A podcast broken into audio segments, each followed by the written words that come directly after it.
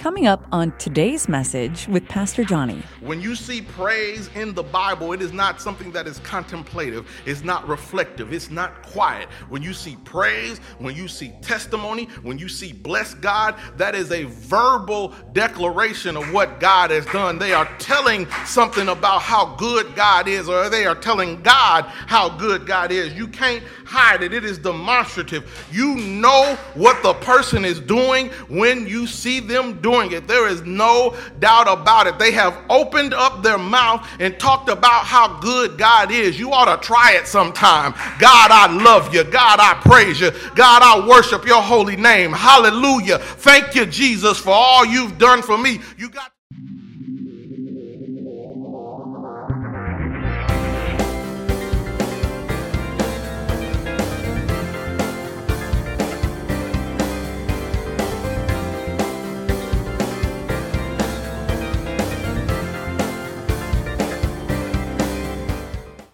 Turn with me to the 66th Psalm, starting with the eighth verse. That is Psalm 66, starting with verse 8, and I'll be reading all the way down to verse 20.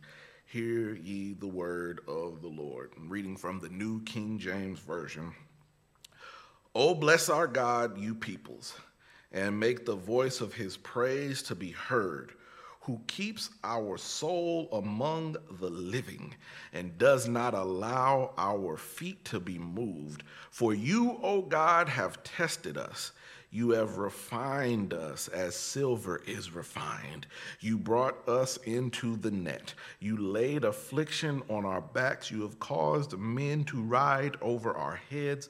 We went through fire and through water but you brought us out to rich fulfillment. I will go into your house with burnt offerings.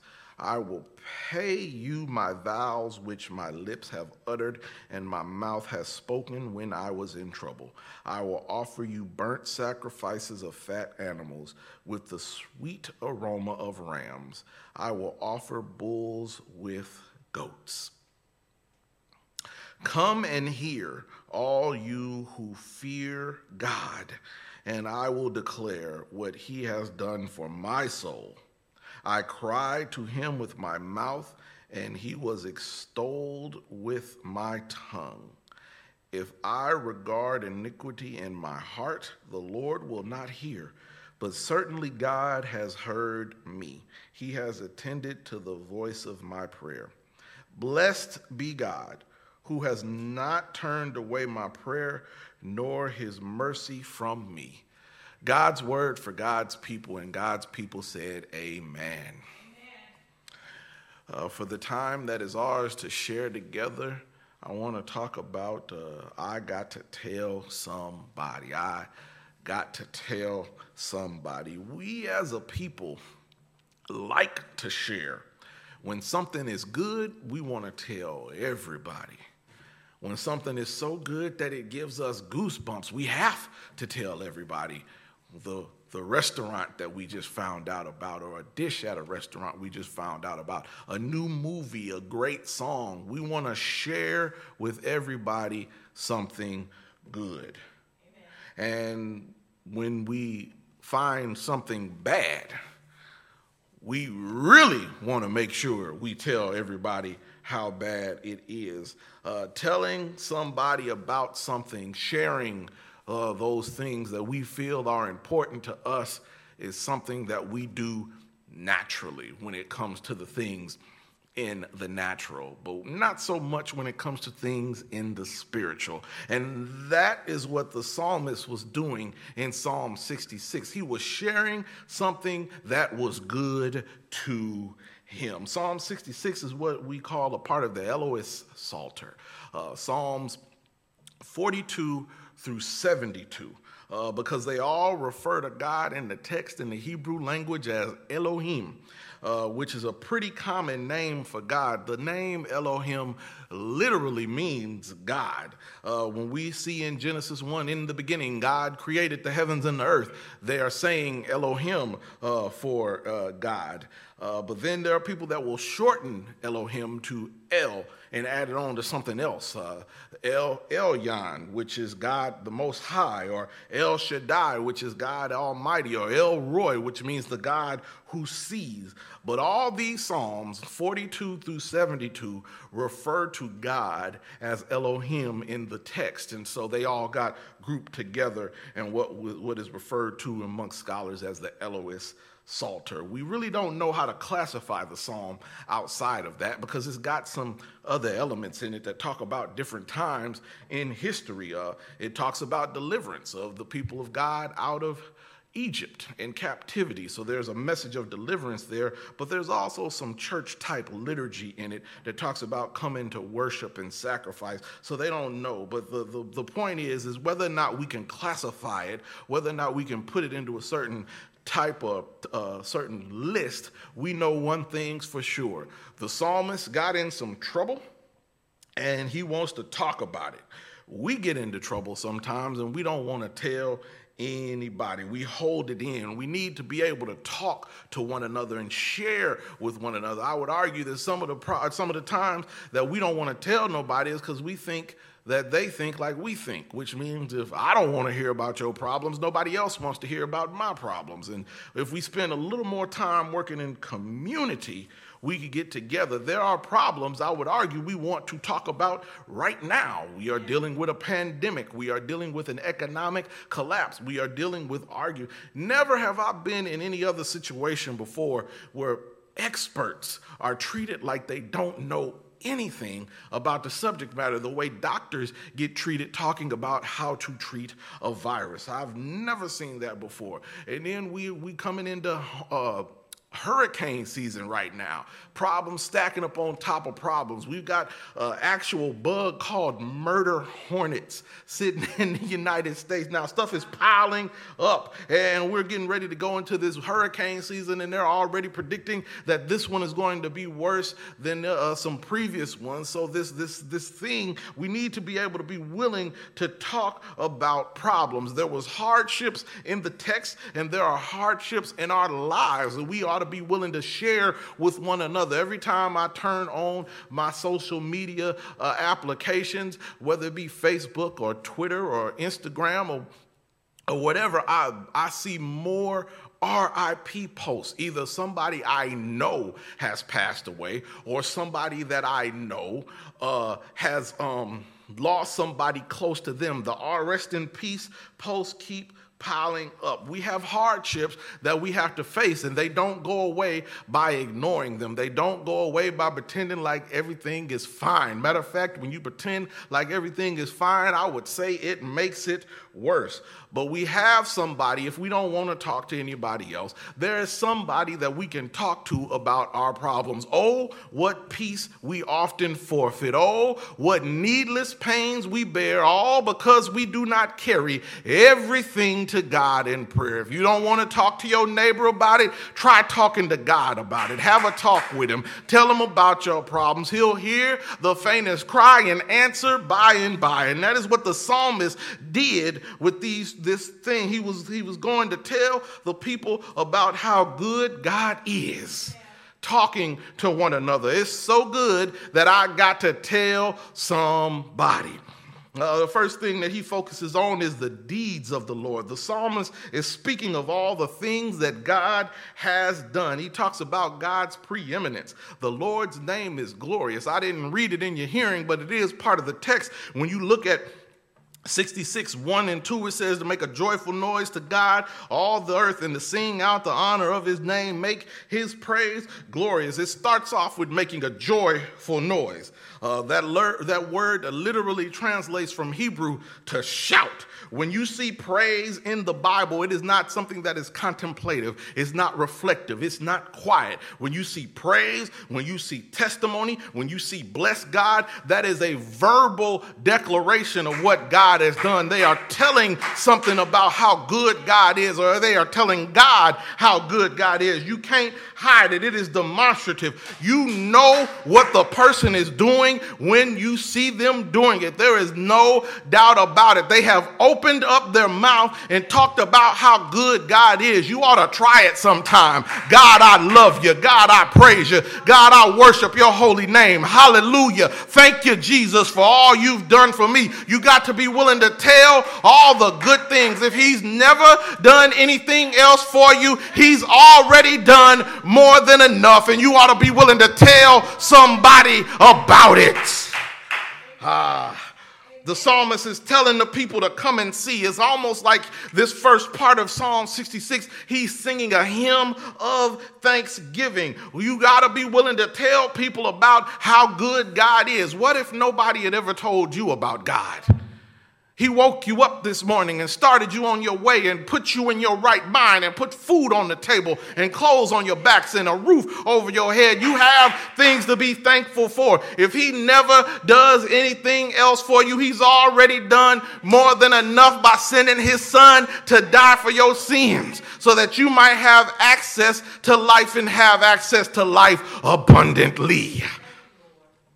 He talks about God's preeminence. He tells somebody about it. And then he talks about God's power versus, uh, he says that how awesome. Say to God, say verbal, tell. This ain't no think about, not no write about, tell tell, say to God, How awesome are your works through the greatness of your powers. Your enemies shall submit themselves to you. All the earth shall worship you and sing praises to you. They shall sing praises to your name. Come and see. He's telling other people to come in and see what God has done, how awesome is in his doing towards the Son of Men. He turned the sea to dry land and they went through a river on foot. They will rejoice in him by his rules. His rules by his power forever. His eyes observe the nations and do not let rebellious exalt themselves. He's telling everybody, hey, what's, here's what's going on, and you all need to come in and learn about this great God who has done it. We ought to worship him no matter what the Bible says that let everything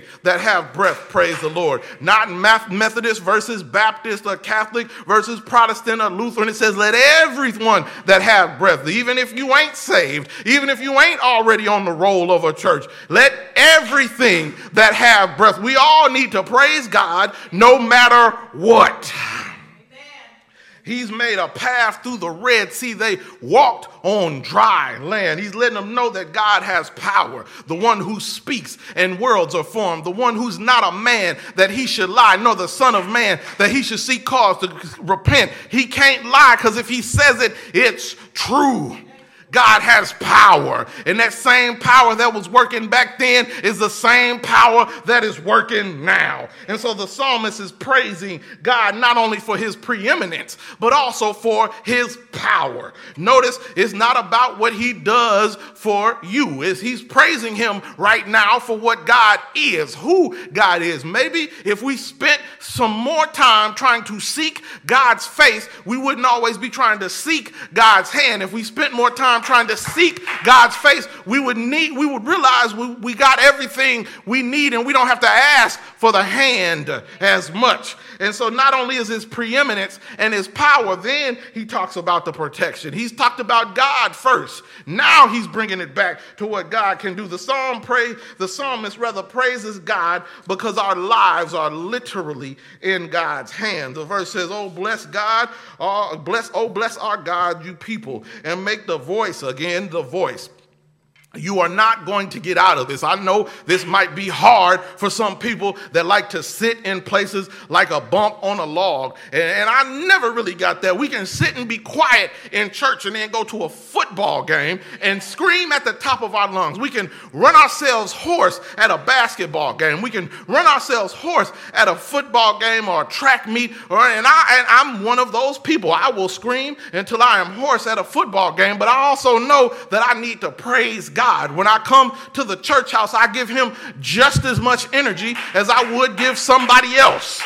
And so it says the, the it says in verse 8 the oh, bless God. There's that bless word, verbal praise, and make the voice of his praise be heard. You can't hear your hand on your chin sitting uh, uh, contemplatively. You can't hear a nod to your head. You might hear a hmm, you, but that's not what he's talking about. It says, make it be heard. The psalmist is moving from singing about these great works when he says, Oh, bless God, uh, you people. He's moving from this singing of a thanksgiving hymn to corporate praise and worship. Come on, let's all praise God together. Not on our own, let's praise God together. Whether or not we are physically in a building should not matter, but the getting together should matter. The Bible says to the faith, forsake not the assembly of the brethren. It says that behold how good and how pleasant it is for brethren to dwell together in unity. We ought to be able to praise God together. I'm told time and time again, you can't be a Christian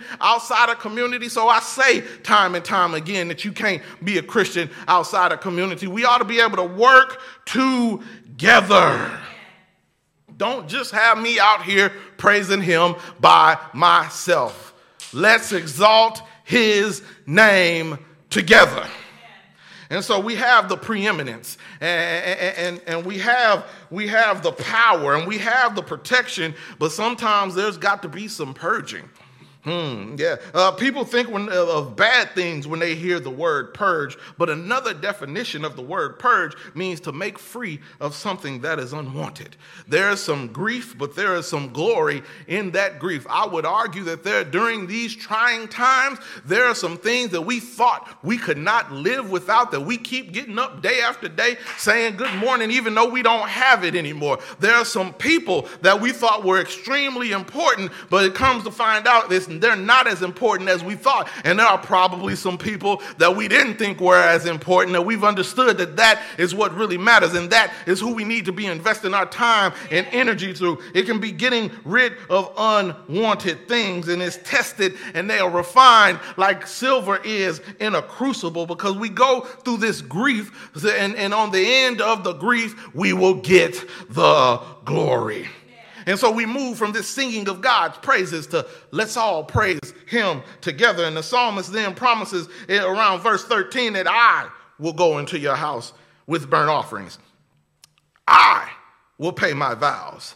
And watch which my lips have uttered and my mouth spoken when I was in trouble. I will offer burnt sacrifices. I will offer bulls and goats. Come and hear, all you who fear God, and I will declare what he has done. I cried out to him to over and over again. It's gone from let's all sing about God's praises to let's praise God together. Now the psalmist has moved to what you all have done, to what God has done for me. It's moved from come and see to I have come. The psalmist is talking about ritualistic stuff, and the ritualistic stuff is the praise is not just one time. The tense that it's in means it's over and over again. He's calling others to praise God, but now he's moving from the corporate praise and worship to his own personal praise and worship. And just like, and not only is he moving to the personal praise and worship, he's moving to the personal praise and worship over and over again. I can't get healthy by just eating one salad. I can't get in shape by just running one time and saying I'm good for the month. You can't just praise God one time. Did He only wake you up just one time? Did He only start you on your way one time? Has He only protected you from danger seen and unseen one time? It's an ongoing thing. It's a discipline. It's a ritual. It's repeated. It's over and over again. I can't tell my wife I love you one time and then never say it ever, ever again. Not if I don't want to continue to stay married. yeah, yeah, yeah, yeah. And so this is over and over again, and the psalmist is making personal sacrifices. The psalmist is telling of God's deeds, and he's calling others to praise God, but then he's also saying you got to praise him for yourself. We can't just pretend to get in off of somebody else's work. Sooner or later, I'm gonna have to see God for myself. I love the prayers that my grandmothers had, and I love the prayers that my mother had, and I love the prayers that there, but eventually I got to seek him for myself. We can't just pretend to get there off of somebody else's work. Uh, but we got to be able to see him for ourselves because when we go see him for ourselves, we will understand that God has listened. And not only has God listened to our prayers, God is listening to our prayers. And not only is God listened to our prayers, and not only is God listening to our prayers, but God is near. God is close. God is watching. And when the text says that they've been tested like silver, funny thing I learned about silver in, prep- in prepping for this message, it goes through a process just like gold has to go through a process in order to be refined. But the, the, the refiner of the silver has to put the silver in the middle of the fire.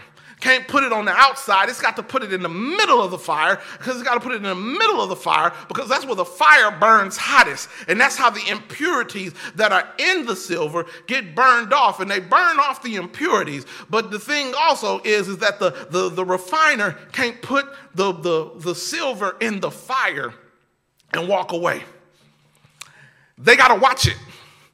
They got to watch that silver go through its process so that they know just the right time to pull it out the fire so that it can be used. They can't walk away because if they walk away from it, the silver will get burnt too much and it won't be able to be used. It will be lost. So the maker is sitting there while the silver is in the fire. The creator is right there, right next to the created thing while it is in the fire, watching it because it's going to pull it out at the right time. And how do we know when that silver is done? When the maker is able to see their reflection in the silver. So even though it feels hot right now, even though it feels like something is not there, even though it feels like the creator is not there, they are still there watching. God is watching, God is listening, God is near and they are going to pull out of the fire at the right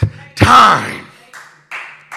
Ah, the text says that they've been tested like silver, so they're always near. And then the text says that God is going to bring them to a place that is rich fulfillment. Some translations say a spacious place. Other translations say wealthy. Other translations say saturated. The point is is that God is going to bring them to a place of abundance. He the psalmist went through trouble at the time, but even though he was going through that trouble, he didn't lose sight of God. And when they got out of the trouble, they got brought to a place that was better than it was before they went in. Uh, I'm gonna slow down and say that, say that again. The psalmist went through trouble. And even though they went through trouble, they never lost sight of God. Never lost sight of God. Didn't stop talking to God. Did not stop talking to others about God. Did not stop praising God. Did not stop praying to God. When we, when we go through trouble, it is a trick of the enemy to try to get away from God. That is a trick, but that is the time when you need to be the closest. And so the psalmist went through this trouble. And even though they went through the trouble, they never lost sight of their connection to God. They never cut off their communication with God, and they didn't cut off their communication with others. And when they got through it, they came to a place of abundance. And that's not just necessarily a physical place. That's, that's not just saying they went to a big space. It's not saying they had material things. It's saying that on the outside, on the other side of the trouble, they were better than when they went in. Uh, and, and, and, the point is, is God is going to bring us and the psalmist to a place of abundance, a place so good that you might forget what it used to be like. I'm quite sure there has been some pain that while you were experiencing, while you had that heartbreak, or losing a job, or losing a house, or being publicly embarrassed, while you were going through those things, you felt like this was the worst thing that had ever happened to you, and this pain was almost unbearable. But after you got through the trials and tribulations, once you got some time on the other end, you may have forgotten how bad it even hurt. There may have been some people that you thought you never talk again to, but you can laugh with. There are some things that you went through and you forgot how much it hurts because when you got through it on the other side, you were better for it. I'm not saying this to run to, to run through trouble, but I am saying it not to, not to despair while you go through these trials and tribulations. God is still at work, and we ought to be willing to tell somebody about it. God is listening to our prayers. We ought to be able to tell somebody about it. God is closer than we know and understand. We ought to be able to tell somebody without God, whatever you are doing in this season, don't do it without me. And it says that blessed be God who has not turned away my prayer, nor his mercy from me. Mercy meaning he's got that grace, that unmerited favor. We can't work our way into it. We don't deserve it. He didn't have to do it, but he did. And so the psalmist understands that he doesn't deserve what he's gotten, but he still thanks God for it no matter what the problem is, he's still willing to tell God and tell somebody. When he's broke, he's willing to tell God and tell somebody. When he's got abundance, he's willing to tell God and tell somebody. Whether he's in the valley, tell God, tell somebody. When he's in the highest peak of the mountain, tell God, tell somebody. He does not allow his situation or his circumstance to take his eyes off of his Savior we are in this season, we ought to be willing to still keep in contact with God. We ought to be willing to still keep in contact with our neighbors. We got to tell somebody about it. In the name of the Father, the Son, and the Holy Spirit, the doors of the church are open, and we invite you to come. Thank you for listening to this message. Be sure to subscribe to us on YouTube, iTunes, Google Play, Stitcher, or wherever you found this message. If this message blessed you, be a blessing to someone else and share it. Connect with Pastor Johnny on Instagram and Twitter, and be sure to like Faith UMC Dickinson on Facebook.